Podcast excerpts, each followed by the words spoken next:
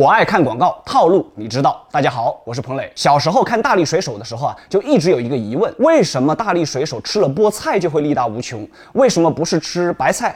胡萝卜这一些东西呢？事情是这样的，三十年代的时候呢，美国的小孩啊普遍缺铁，美国教育部就提倡大家要多食用蔬菜。于是乎，有一家菠菜的罐头公司就找到了这个派拉蒙的电影公司，合作了一部动画片，就是我们后来众所周知的大力水手。在动画片当中呢，大力水手一旦遇到紧急的情况，就会疯狂的吃菠菜，然后变得力大无穷，挫败敌人的阴谋。可想而知，小朋友们是非常吃这一套，大力水手就引发了当地食用菠菜的这么一股热潮。每每当小孩挑食不吃菠菜的时候，妈妈就会给他们讲大力水手的故事。